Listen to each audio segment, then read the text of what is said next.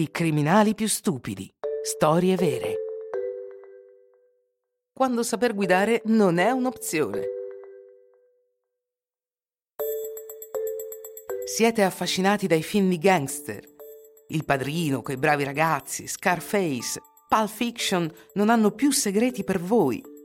Sapete tutto su Al Capone e Bugsy Siegel. Bene, preparatevi a sentire le più, le più imbarazzanti, le più spaventose e le più patetiche storie criminali. I malavitosi di cui vi parleremo sono più vicini a Rantanplan e Averell Dalton, il più stupido dei fratelli Dalton, che a Pablo Escobar.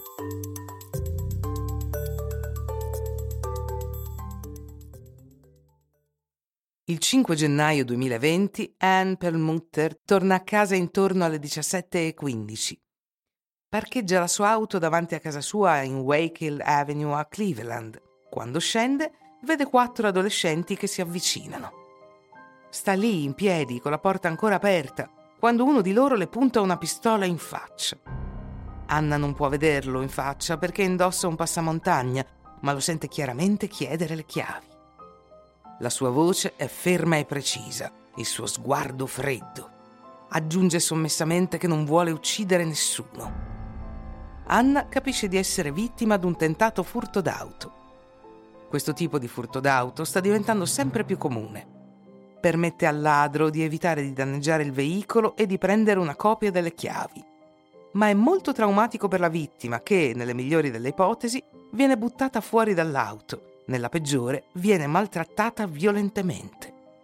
Con una pistola puntata al naso, Ann Perlmutter è molto scioccata, ma riesce a pensare solo ad una cosa: la sua bambina seduta nel seggiolino dietro. Cerca di dire al ladro nel modo più calmo possibile che sua figlia è in macchina. Lui le dice immediatamente di riprenderla, che non vuole fare del male a nessuno, ma solo prendere la macchina. Gli altri adolescenti stanno a guardare. Ann non se lo fa ripetere 2 volte. Apre la porta posteriore, slega sua figlia e la fa uscire dall'auto il più velocemente possibile. Il ladro la guarda e le dice di dargli le chiavi. Anna getta le chiavi a terra e corre verso casa sua tenendo in braccio sua figlia. Si barrica e chiama immediatamente il 911. Attraverso la finestra può assistere al prosieguo del furto della sua stessa auto. Ora ci sono 2 adolescenti dentro. Ovviamente stanno cercando di avviarla, ma senza successo. I secondi passano e alcuni passanti mostrano segni di impazienza. Cosa sta succedendo?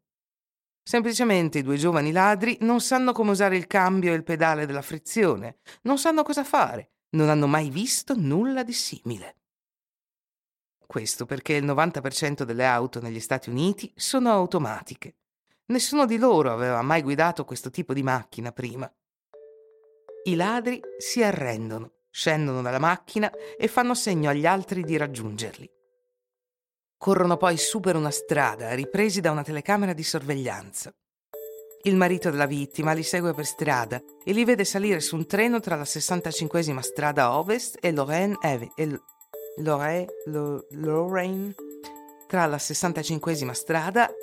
Avenue.